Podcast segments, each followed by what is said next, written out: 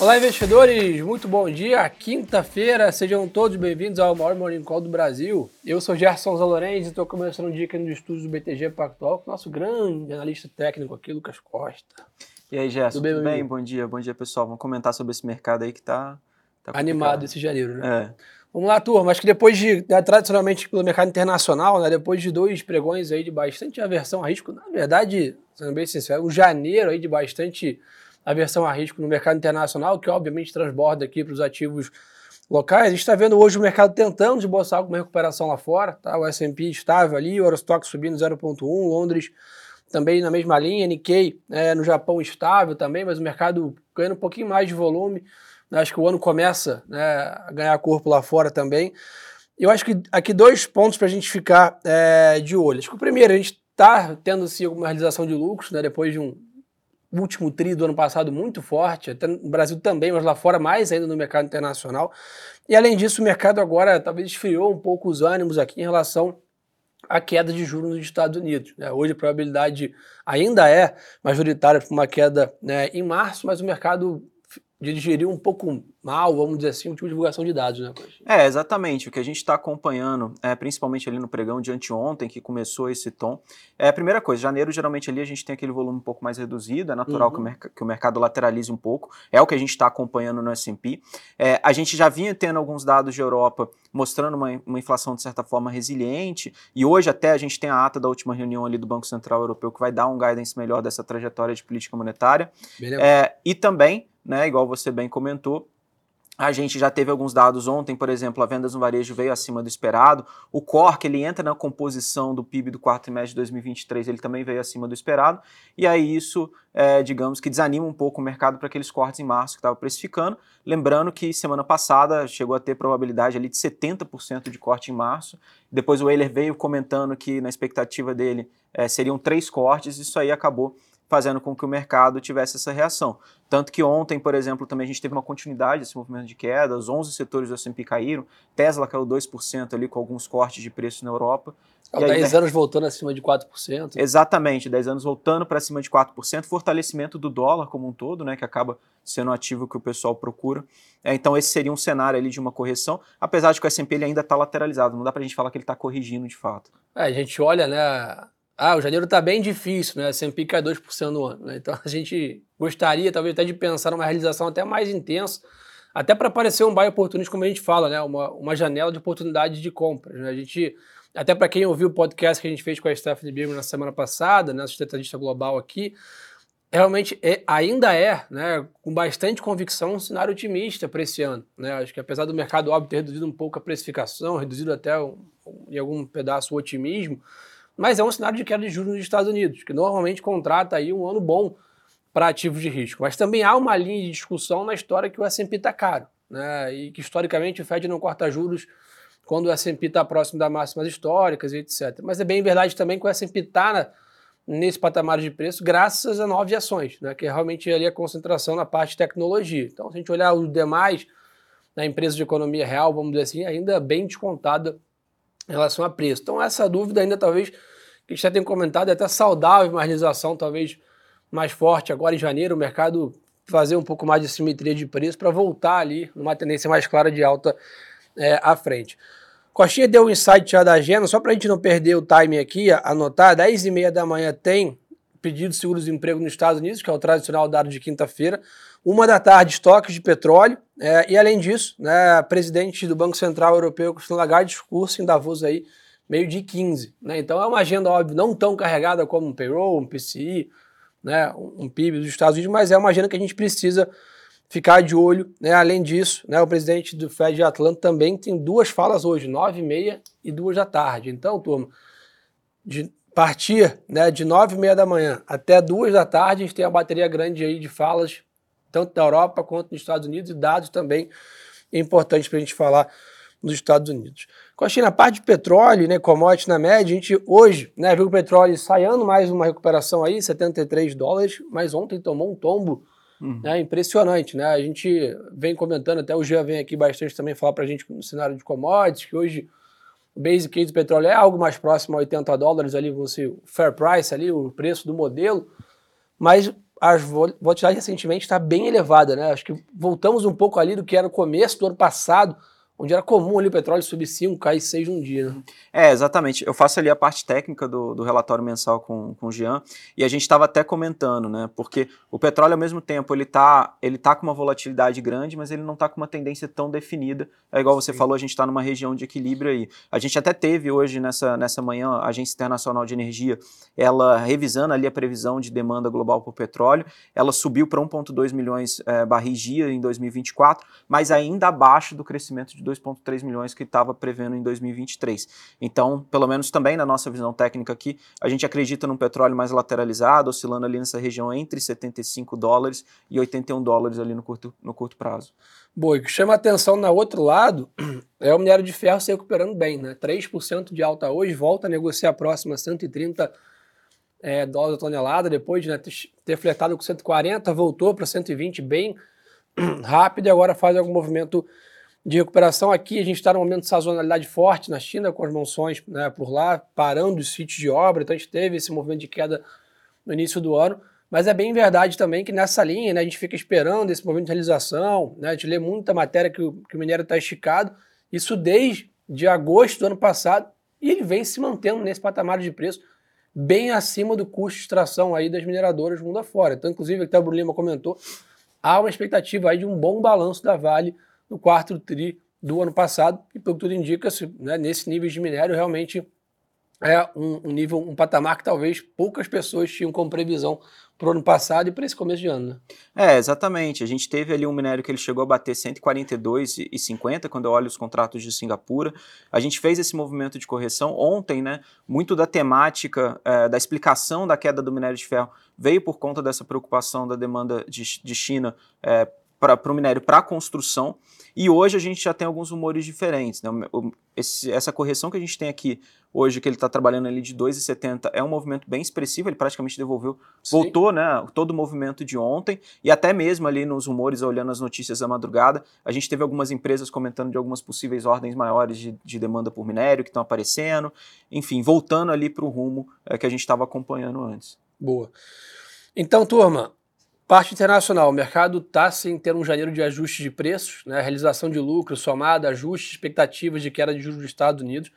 O cenário ainda é bem positivo para lá, mas obviamente né, nesse, o caminho não será linear e teremos aí ajustes de pace, de quando começa, tamanho de ciclo, né, como o Coutinho falou, são quatro cortes, são três, quais são as discussões é, à frente. Uma, um dia de agenda média, tá, para a gente ficar de olho nos indicadores aqui a partir de 10 e meia é, da manhã, indo até 2 da tarde. Né? Então tá, está acontecendo o Fórum Econômico Mundial em Davos, que é um fórum importante para a gente monitorar também a parte de notícias. Bitcoin está estável, 42.700 dólares, fez um grande movimento aí dos 28 mil uhum. para praticamente né, os 44 ali na máxima, 45 num, num pace só, né, numa grande tendência de alta. E aí, basicamente, grande parte foi pela aprovação dos ETFs. Para frente, Coxinha, o que, que dá para a gente. Eu sei que você é um entusiasta também desse, uhum. desse mercado, o que, que dá para a gente monitorar aqui nesse. Não só a gente fala muito de Bitcoin, mas é um mundo gigantesco fora Bitcoin também. Né? É, é aquela coisa, é sempre importante a gente acompanhar a relação da expectativa do mercado e quando o fato acontece. Sim. Muita gente até ficou assustada, falou, poxa, mas os ETFs foram aprovados e o Bitcoin corrigiu dos 48 aqui para os 42. De certa forma, o mercado já estava antecipando, antecipando isso. Né? A aprovação dos ETFs, quando a gente fala para longo prazo, ela é bem positiva para o Bitcoin, você traz um pouco mais de segurança, principalmente para aquele investidor que às vezes ele não é tão adepto da tecnologia, ou às vezes ele também ele não quer ter toda a responsabilidade de guardar os seus Bitcoins, Sim. e ele quer estar exposto nessa classe classe de ativo. É, a gente, por enquanto, ainda vê um movimento lateralizado no curto prazo. A gente tem algumas regiões ali perto de 40 mil dólares, ou até mesmo perto de 38 mil dólares e 200, que a gente pode chegar a testar, mas isso, por enquanto, ainda não prejudica a tendência ali de médio e longo prazo para ele. Boa. Pessoal, fazendo né, o jump para Brasil aqui, né, um ponto importante, a gente tinha conversado com vocês ontem, mas o Banco Central adiou para amanhã né, a divulgação do IBCBR que era prevista para hoje, né, que, é, que é o principal, a principal proxy aqui de atividade do PIB no Brasil. Então era o grande destaque da agenda de hoje. Então a gente fica com a agenda um pouco mais vaziada e sendo bem sincero, mais uma vez seguindo ali para e passo o mercado internacional é, nesse mês de janeiro, até porque Brasília está bem mais lenta, com o recesso ainda parlamentar, carnaval se aproximando, a gente sabe que provavelmente teremos avanços mais significativos na volta do carnaval, né, já na metade de fevereiro. Hoje, o ministro da Fazenda, Fernando Haddad, deve se reunir com o presidente da Câmara, é, Arthur Lira, para discutir sobre o assunto ainda que é a grande pauta desse começo de ano, que é a MP da remuneração da folha de pagamento. E o presidente Lula participa hoje de evento no Parque Tecnológico Aeroespacial da Bahia e também da cerimônia de retomada de investimentos na refinaria Abreu e Lima, em Pernambuco, junto com o presidente da Petrobras, Jean Paul Prat. Coxinha, aqui no Brasil, né, a gente obviamente começa o ano seguindo essa tendência de realização, teve um, de, um novembro exuberante, um dezembro bom também. É, a gente olha valuations da bolsa ainda bem atrativo para entrar aqui, mas o, basicamente ainda nos parece que a dependência do fundo internacional é gigantesca para a gente ter performance. Como é que está a parte técnica aqui da, da do Ibovespa para vocês, cara? É, então, a gente está fazendo principalmente os estudos ali de intermarket, que a gente correlaciona os mercados. É, a correlação com o mercado externo ela aumentou bastante nas últimas semanas, é, principalmente quando a gente considera ali que a nossa bolsa é concentrada em bancos e commodities, a Vale ela tem sido um play ali que tem trazido essa, tem ajudado a trazer essa correção do Ibov, tanto que a Vale está caindo aí 3,12 nessa semana, ontem caiu 1,66, obviamente muito correlacionada com a situação do minério. É, a Petro também está caindo aí 0,76 na semana, Etube caindo 1,17. Lembrando que bancos, daqui a pouco a gente entra numa temporada de resultados e pode dar um respiro aqui também, né? Acho que esse é um bom ponto. Né? Até, até hoje está mais fraco lá fora, esqueci de comentar, mas a partir da semana que vem, se preparem que a temporada de balanço lá fora vai pegar fogo. Né? Principalmente começa a parte de tecnologia, a gente já teve uma bateria grande de dados recentemente de bancos. Né? Os bancos sempre fazem o kickoff da temporada de balanço internacional. Vitor Melo comentou bastante com a gente aqui. E daqui a pouco, na semana que vem, a gente intensifica na parte internacional. E aí, no finalzinho agora de janeiro, começa a temporada de balanço aqui no Brasil também. E a gente começa a parar, né? Parar não, mas reduzir um pouco os comentários da parte macro e também intensificar a parte micro aqui. De novo, Brasília voltando ao foco aí é, na metade de fevereiro. Um ponto importante é, a gente está com um noticiário intenso aí na madrugada de algumas companhias, né, principalmente né, um acionista da 3R Petroleum propôs uma fusão de ativos da companhia com a Petro Recôncavo, né, conforme publicou né, os jornais, agora entra numa discussão de valuation, né, de quanto vale cada companhia, qual seria essa troca de ações, qual seria o management, né, uma discussão longa, mas que na média, né, pelo que a gente conversou com analistas e membros do setor, seria bem positivo para as duas companhias nessa fusão aí, com um ganho de sinergia bem intenso né, para as duas partes.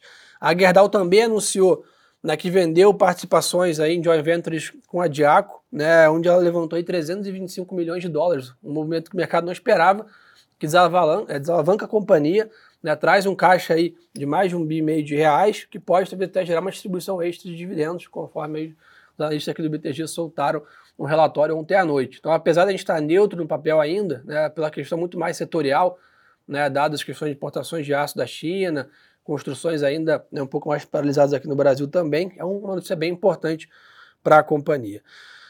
Achei um ponto importante, e dólar aí, 4,93 ontem, óbvio, né, a gente sofre um pouco essa versão lá fora, a gente até comentou que o DXY está mais forte no mercado internacional, ou seja, o dólar está ganhando força contra as principais moedas, mas não dá para dizer que o real não está comportado, né? Que, que, a moeda não está resiliente aqui. Né? É, exatamente. O dólar está oscilando nessa região ali, perto entre 4,83 e chegando ali em alguns momentos a 4,95. A, a, visão quando a gente olha na parte macro ali do banco é perto de um 4,80 e na parte técnica, no, no, relatório do FX que a gente solta, a gente está comentando dessas regiões. Assim, a gente não tem uma tendência ainda é, tão definida, mas é, não, não tem nenhum vetor técnico, pelo menos, que mostre aí que o dólar ele pode sair dessa faixa ali entre 4,85 e 4,95, pelo menos no curto prazo. Boa. Pessoal, um ponto importante, a B3, né, soltou um comunicado, a Bolsa aqui no Brasil, que ela vai lançar no dia 29 de janeiro. Agora teremos opções né, com vencimentos né, semanais. Né? Então, para quem está muito acostumado que a gente fala, né, vencimento de opções, né, uma vez por mês, e do índice, das ações, e em datas separadas, a B3 vai lançar opções aí que vencem toda semana. Você vai poder comprar aí qual put, opções de compra e venda com, com data de vencimento semanal.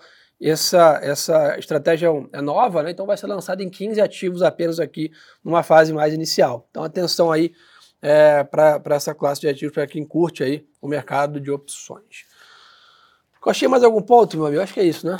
É, acho que é isso. A gente está observando esse cenário da, dessa correção do mercado.